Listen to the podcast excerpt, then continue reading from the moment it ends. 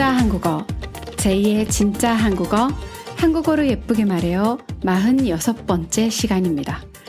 오늘이 벌써 46회, 46번째 시간입니다. 안녕하세요, 여러분. 오늘은 2023년 11월 18일 토요일입니다. 와, 이제 정말 연말 분위기를 만들어야 하는 시기인 것 같아요. 이건 저희가 만들어야 한다고 말씀드렸는데, 이제 곧 12월이 다가오기도 하고, 아, 뭐랄까요. 한국은 지난 코로나 때문인지 뭔가 크리스마스 같았던 분위기들이 굉장히 많이 없어졌어요. 뭐 아파트 단지 내에 그 한국인들은 아파트 생활을 많이 하니까 단지가 엄청 커요. 그래서 그 단지 안에 각종 정원, 놀이터, 그 다음에 어떤 그런 gardening들이 있잖아요. 그런 부분들을 굉장히 트리 장식을 많이 하거든요. 그래서 그런 트리 장식이나 교회 혹은 시내 어떤 뭐 좀 중심이 되는 사람들이 많이 모이는 광장, square 이런 곳에나 가야지 조금 연말이 느껴지지 일반적으로 크리스마스 느낌이 좀 많이 안 나서 일부러라도 집 안을 좀 크리스마스 분위기가 좀 나게끔 좀 즐거운 연말 분위기가 나게끔 좀 만들어야 될 시기라고 보고 있습니다. 여러분들은 어떠세요? 자, 올해 제가 이제 좀 검색을 해봤어요. 검색을 해봤더니 올해 크리스마스 트리 장식 트렌드가 약간 누드, 베이지, 크림톤에 좀 더 차분하고 소재도 약간 그런 어떤 fur, 인조 털이나 포근해 보이는 뭐 어떤 그런 그 털실 같은 걸로 짠 그런 느낌들 그런 류의 좀 포근해 보이는 각종 오브제들이나 오너먼트들이 유행을 하고 있더라고요.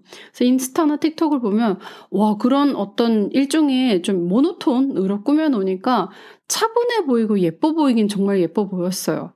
그래서 저희 집이 전체적으로 black and white 계열이긴 한데 전체적으로 white 비중이 높은 편이라 어울릴 것 같다라는 생각이 들면서도 또 뭐랄까요. 한편으로는 크리스마스가 크리스마스 같은 느낌이 좀 적달까요? 제 개인적으로 느끼기에는 모르겠어요. 어렸을 때부터 그 초록색 크리스마스 트리 나무에 그 빨간색, 뭐 노란색, 초록색 이런 장식들을 하던 걸 봐와서 그런지 아무래도 저는 아직은 조금 더 전통적인 빨갛고 초록 알록달록한 그런 전형적인 전통적인 크리스마스 트리 장식이 좀 더 크리스마스 분위기가 물씬 난다고 생각이 돼서 원래 하던 대로 크리스마스 트리 장식을 할 예정입니다.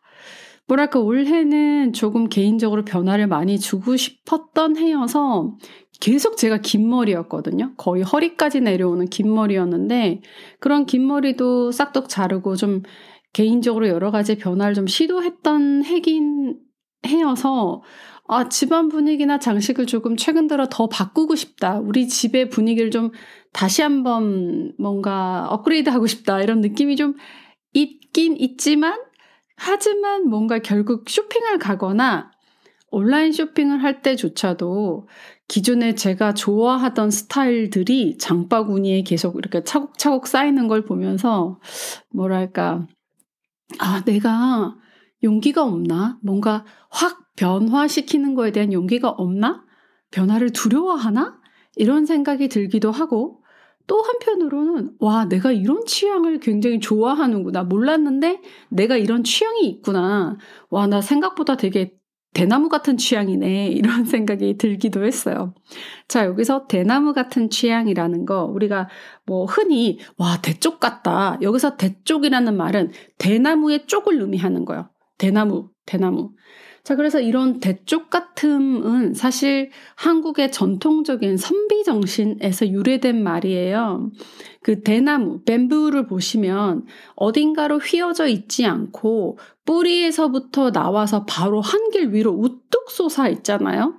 그래서 뭔가 자신의 가치관, 가치관, 그 다음에 믿음, 그 다음에 정신. 예전 조선시대면 어떤 군주나 백성을 향한 그 사람의 믿음, 신뢰, 충절 이런 것들이겠죠.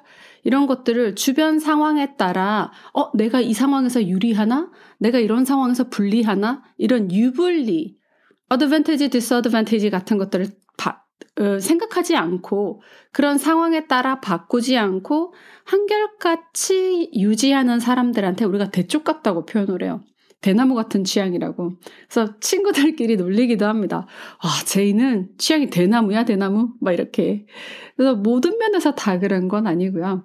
어떤 특정 부분에서 뭔가 여러분 그런 거 있지 않나요? 우리 누구나 좀 다 자기만의 확고한 취향 같은 거, 취향 같은 거 가지고 있을 것 같아요. 여러분 어떠세요? 지금 이렇게 떠올려 보시면, 아, 내가 뭔가 절대 거의 잘 바꾸지 않는, 뭐 절대라는 말이, 말은 아니고 거의 잘 바꾸지 않는 어떤 습관, 취향 같은 게 있으실 거예요. 한번 떠올려 보세요. 어떤 게 있는지.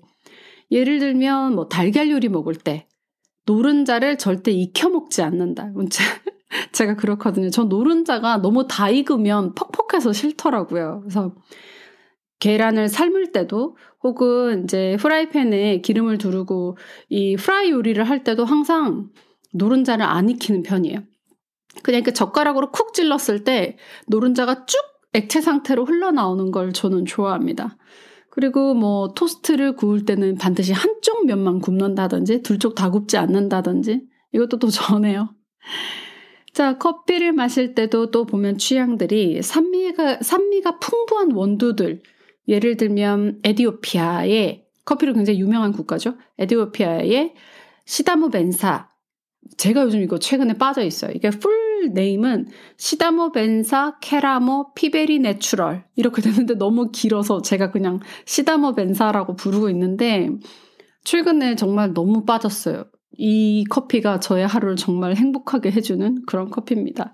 아침에 일어나서 이렇게 커피 드립을 내리면 정말 온 집안 가득 커피 향과 아울러서 굉장히 굉장히 좀 부캐가 좋아요. 그 꽃향 막 이런 향들이 굉장히 너무 좋아서 아침이 정말 좀 근사해진다는 느낌이 있어요.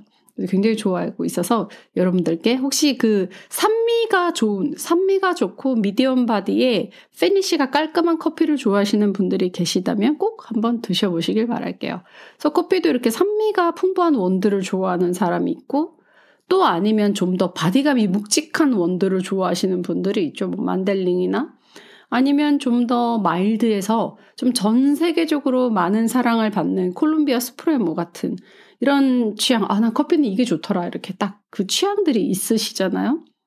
또 커피가 아니어도 꼭 음식이 아니어도 일상 routine에서 반드시 손을 씻고 양치를 하거나 반드시 손을 씻고 그냥 물에 씻는 게 아니라 손을 비누를 가지고 뽀독뽀독 씻은 다음에 세안을 한다든지 또 toilet 뚜껑을 반드시 덮고 flush 버튼을 누른다든지 저는 이거를 안 덮는 사람들이 이해가 안 가더라고요. 이런 부분까지 친구들이랑 막 얘기한 적이 있는데 이런 사소한 부분까지 자신만의 어떤 확고한 잘 변하지 않는 습관처럼 되어버린 마치 내 일상의 일부가 되어버린 그런 취향 들이 있으실 텐데요. 그런 부분들을 우리가 대나무 같은 취향이라고 말씀할 수가 있어요. 그래서 일본에서는 약간 이런 걸 코다와리라고 부르더라고요. 자기만의 고집 이렇게 그죠? 자, 자 다시 잘 바뀌지 않는 취향의 이야기로 되돌아와서 그래서인지 저에게는 아직 이런 알록달록한 크리스마스 트리가 어찌 보면 약간 촌스러울 수도 있지만 좀 더 따뜻하고 좀 더 동심이 있다 그럴까요? 정말 산타클로스를 기다릴 것만 같은 그런 크리스마스 분위기, 연말 분위기가 좀 더 로맨틱하고 아름답게 느껴지는 것 같아요. 여러분들은 어떠세요? 지금 어떤 연말, 어떤 크리스마스를 준비하고 계실까요?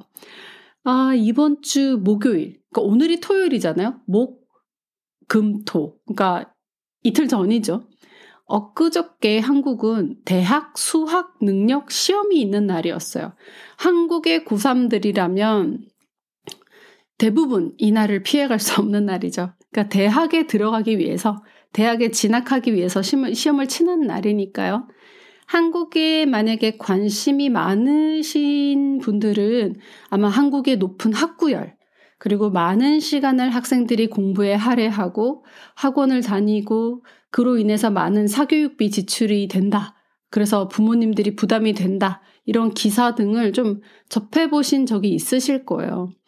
매년 11월 셋째 주 목요일이 수능 시험 날입니다. 수능 시험. 이날에 얼마나 이 온 국민이 관심이 많냐면요. 목요일이 시험이었는데 수요일, 그러니까 시험 바로 전날이죠. 그 수요일 일기예보에 목요일 날 비 올 확률이 있는데 천둥이 칠 것인가? 천둥이 올 확률이 얼마나 되나? 그리고 이 천둥은 몇 시에 칠 것인가가 굉장히 화두가 된 적이 있어요. 요번 그 일기예보에서. 왜 그렇냐면 학생들이 첫 번째 시간에 언어 영역, 국어 시험이죠. 한국어. 시험을 치고 두 번째 시간이 수학이에요. 그리고 이제 한 학생들이 점심을 먹습니다. 점심을 끝, 점심 식사가 끝나고 그 후에 바로 치는 시험이 영어 시험이거든요. 근데 영어 시험 스타트가 영어 듣기 시험부터 시작을 해요. 그래서 이 시간에 천둥이 치면 듣기 시험을 제대로 잘 칠 수가 없겠죠. 그래서 그게 굉장히 좀 이슈가 되고 그럴 정도로 굉장히 좀 수능이라는 건 어, 한국 사회에 있어서 굉장히 중요한 그런 시험입니다. 만약에 혹시 지금 이 팟캐스트를 듣고 계신 분들 중에서 고3에 해당되시는 분들이 계시다면 그동안 정말 정말 수고하셨습니다. 예! 수고하셨어요. 손잡고 막 빙글빙글 돌아주고 싶다. 수고하셨고, 이제 남은 면접이랑 논술 등 또 시험이 전부가 아니잖아요. 뭐 예술대학교 같은 경우는 실기도 치셔야 되고 또 포트폴리오도 준비하셔야 되고 각종 다양한 방법으로 대학 입학을 또 준비하실 텐데 잘 준비하셔서 원하시는 결과 꼭 얻으시길 제가 기원 드릴게요. 뭐랄까, 고3이라는 거는 약간 골라인만 바라보며 달려오는 마라톤 선수 같다라는 느낌도 좀 들어요. 물론 수능이 인생의 골라인은 아니죠. 다만 10대, 그 교복을 입는 10대 시절의 골라인 같은 느낌이 있어서 약간 뭉클해지는 그런 느낌이 있어요. 인생의 노여지는 많은 목표와 좌절, 그런 굴곡들이 하나하나 쌓여서 나라는 사람의 역사를 만들고 나라는 사람의 정체성이 된다고 생각해요. 그래서 꼭 뭐 수능을 안 친 분들도 계시겠죠. 바로 이제 직업 전선에 뛰어드는 난 대학을 가지 않겠다. 나는 바로 기술을 배울 것이다. 아니면 나는 바로 직장에 취업을 할 것이다. 이렇게 다양한 목표를 가지고 어, 각자의 길을 걸어가는데 한 걸음 한 걸음 천천히 자기 자신을 믿고 그렇게 한 걸음 한 걸음 내딛다 보면 언젠가 반드시 좋은 결과가 오리라고 믿습니다. 자, 오늘 우리 진짜 한국어 팟캐스트 들어주신 여러분들께도 정말 감사드리고요. 오늘은 제가 호스트로 주최하는 와인 모임이 있어요. 그래서 오늘은 이따가 어, 와인 모임 사진을 조금 인스타에 올려드리도록 하겠습니다. 한국의 한우가 굉장히 맛있어요. 굉장히 유명하고 굉장히 맛있거든요. 제가 여행을 진짜 많이 다녀서 어느 나라를 가든 한우, 그러니까 어, 소고기를 먹어보는 편인데 정말 저는 한국의 한우가 제일 맛있더라고요. 뭐 물론 일본의 와규도 맛있었는데 전 좀 음, 한국의 한우가 정말 맛있어서 오늘은 저희가 한우를 어, 마리아주 해서 같이 와인을 마실 예정이라서 이따가 한국의 한우 사진과 맛있는 와인 사진도 인스타에 업로드를 조금 시켜드리도록 하겠습니다. 자, 즐거운 주말 되시고요. 다음 주에 또 만나요. 안녕!